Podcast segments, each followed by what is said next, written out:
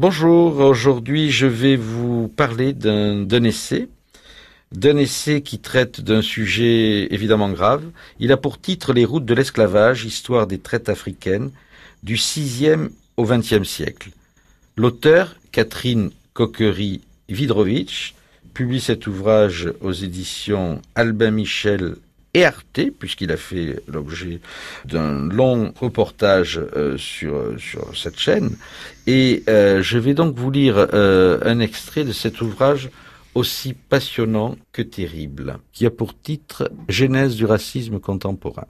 En Europe au XVIIIe siècle, qui est pourtant le siècle des philosophes et des Lumières, on est au point culminant de dépréciation du noir. Ce n'est pas un hasard, c'est l'apogée de la traite britannique et française. Le mot, pour le désigner, le terme péjoratif nègre, devenu synonyme d'esclave, à l'origine par nécessairement négatif, puisque Niger en latin veut dire noir.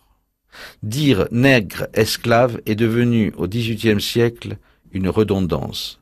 Quand l'esclavage est aboli en France en 1848, le mot nègre subsiste, mais il a désormais un sens résolument péjoratif. Un noir tout juste bon à être esclave si l'esclavage existait encore. Le terme est réhabilité provisoirement au XXe siècle par une minorité des artistes d'avant-garde, Braque et Picasso, sous le nom d'art nègre.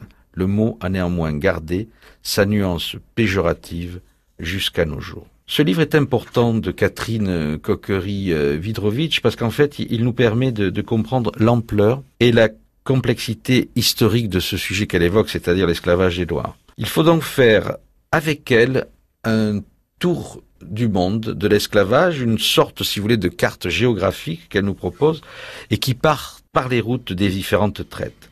Ce livre est une synthèse de tout ce qu'on peut apprendre et découvrir sur un drame de l'humanité et malheureusement, on le sait aujourd'hui encore, euh, dans certains lieux du monde, et même parfois en Europe, des actes d'esclavage sont euh, dénoncés.